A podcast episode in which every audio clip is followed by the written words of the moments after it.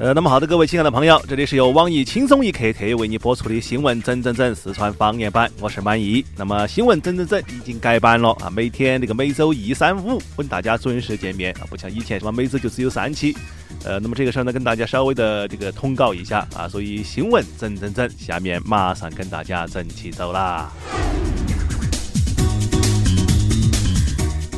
那么首先来跟大家说今天的第一件事情啊，今天的第一个消息说什么呢？说最近有消息说记者暗访了北京汉某轩的自助烤肉店，那么该店竟然是用冰冻的鸭肉来制作假牛肉啊，甚至有一些掉在地上的以及前几天剩下的鸭肉都被重新利用，都拿鸭肉来煮牛肉啊，这个事情真的大家都很气愤。那么工作人员竟然还得意的说，也非常得意的说，我们这样的做消费者肯定看不出来，我们骗过了全世界，很有行市啊！啊，这话说出来，当然是群起而攻之。那么对此消息呢，我们的吃货小编秋子就表示：“哎呀，知道是鸭肉我就放心了，总比喝那种啥子皮鞋做的酸奶呀，吃有老鼠的外卖要好得多嘛。”为汉某轩的良心点个赞，么么哒。那说日前西方刚刚过完他们的传统节日圣诞节，那么在中国的有个地方其实每天都在过圣诞节，为什么呢？那个地方就是义乌。因为据调查，全球约有 60% 和全中国超过 90% 的圣诞装饰品都来自义乌。那么对此当地有关部门就表示，说那个圣诞老人自古以来其实他是中国人，因为那个浙江义乌自古以来就是圣诞老人的故乡，你想嘛，那些圣诞礼物都是我们做的。我们希望联合国尽快的落实义乌申遗的项目，你再不批准的话，明年啊，圣诞老人就没有礼物送给你喽。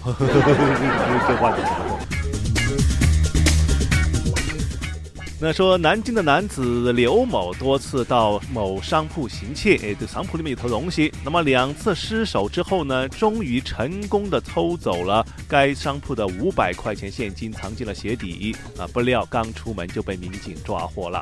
这个刚刚就被抓了。那么但是店主却拒绝收钱，为什么呢？原来是刘某因为长时间没有洗澡，身上的异味太大，就导致钱上有一股臭味啊，他藏到鞋子里面啊，这个呢就店长就不愿意收钱，那么在民警的几经劝说之下呢，最后店主还是捏着鼻子收了啊这被盗的500块啊。那么据我们不靠谱的调查就说呢，说这个500块钱啊，因为太臭，就导致啥子嘛？导致银行的存款机都没办法识别啊。目前呢，已经被店主废物利用，放到仓库里面做下防虫防害呀，斩下老鼠啊，都是可以的。那么说日前安徽铜陵火车站的一个男子喝醉酒之后呢，去坐火车啊，进站的时候突然径直钻入了安检仪，他一个人钻到安检仪里面去了啊，把盯着屏幕看的安检员吓了一跳。你想是嘛，本来在那看东西，啥子包包啊，里面啥子东西啊，突然间那个骨头夹夹，人的骨头夹夹，肯定都吓了一跳的啊。这个时候呢，在安检仪的 X 光照射之下啊，安检员还发现什么啊？发现该男子的脑部有一块小阴影，他脑壳里面有个小阴影啊，就建议他及时就医。哎呦，这个事儿你安检仪都可以发现啊，那个医院里面那个设备才可以发现东西吗？这个事儿就很神奇了。那么对此消息呢，我们的美女曲艺隔空诊断了一下。说这个男子啊，应该是脑残初期的症状，脑壳里面有冰崩和进水了，幸好是及时就医了，不然的话，脑癌晚期他就是植物人的。我们继续接着说啊，厉害了我的哥啊！下面这个消息运气兼职叼到宝啊，这话怎么说呢？说澳洲史上最幸运的男人这个比尔诞生了啊，因为他在医院用了过敏性的药物，这个心脏停跳了14分钟，本来以为就不活了啊，却意外的生还了，意外的活过来了。那么为了庆祝呢，他就去买了一张刮刮乐的彩票，结果呢中了一辆价值2万7千美元的车，各位啊，两。27,000美元，不是我们这边买个拖拖车哦，啊，27,000美元在那边可以买个 A6 了啊，所以媒体就去采访他啊，让他演示当时买彩票的情况啊，因为那个摄像机啊重新要给他拍一次当时的镜头，那么他就当场又买了一张啊，然后怎么样啊？然后他又中了25万美元，还有这个事儿呢，这个消息真的是啊运气非常的好。那么对此消息，我们买彩票可以达成一座房子，却连5块钱都没中过的黄博士就建议，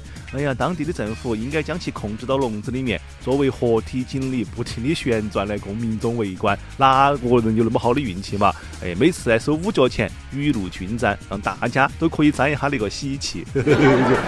们继续对他来说。那说近日广东的罗某驾驶了一辆挖掘机呢，将某住宅楼下的中国建设银行的4台柜员机损坏了。哎呦，这个他把柜员机损坏了。那么当地警方接到报警之后迅速出击。那么目前呢，罗某被民警当场抓获。那对此消息，挖掘机业内的翘楚山东南翔技校宣布，在这次抢劫我们绝对不得负责，并且表示我们南翔啊一向是以拳打百打脚踢清华的要求来招收学员的。对学员的智商还是有很要求的，这种智商这种智障我们绝对不得要。那说前2天赣州的吴女士家里的腊肉突然不翼而飞，哎，腊肉不在了。这个民警呢就通过监控就找到了偷腊肉的一对男女双人啊，把他们抓获，同时查获了几10斤被盗的腊肉，价值1000多块。那么2个人就表示他们是一对情侣，因为太喜欢吃腊肉，自己家做的又不多，哎，于是就想到了头。这个道理你跟谁说去？啊，然后面对邻居街坊的指责和嘲笑呢，男的涨红了脸，这个额上青筋条条绽出，争辩说：“哎，你们那些人，老子凭空污人的清白嘛！哎，切腊肉我是切，切不能算偷啊，切肉，吃喝的事情你能算偷啊？”那么接连呢，又是一些难懂的话，那啥子吃喝顾穷什么的啊。那么对此消息呢，我们因为吃喝欠下了3.5个亿的小编秋子就表示：“哎呀，不要玷污了吃喝这个词，我们这个地方管好吃懒做的人叫做饭桶。”来说。那么我们经常说人生的路上总会经历高低山谷，那么每当有心事的时候呢，又不敢跟至亲坦白的时候，也许这个时候会有一名情感治疗师会帮助到你啊，因为据外国媒体的报道，那说美国纽约州有一名小男孩，年仅11岁就当起了情感治疗师，每个周日都在布鲁克林车站呢，为不少陷于人生低潮的市民提供情感的咨询。哎，只需要花2美元就可以跟他聊5分钟，聊5分钟之后，他情感就得到解放了，就得到咨询了啊。那么对此消息，我们阅人无数、总被抛弃的包小姐就表示啊，才11岁，别个就阅人无数。你才不是一个没得故事的小男孩嘞。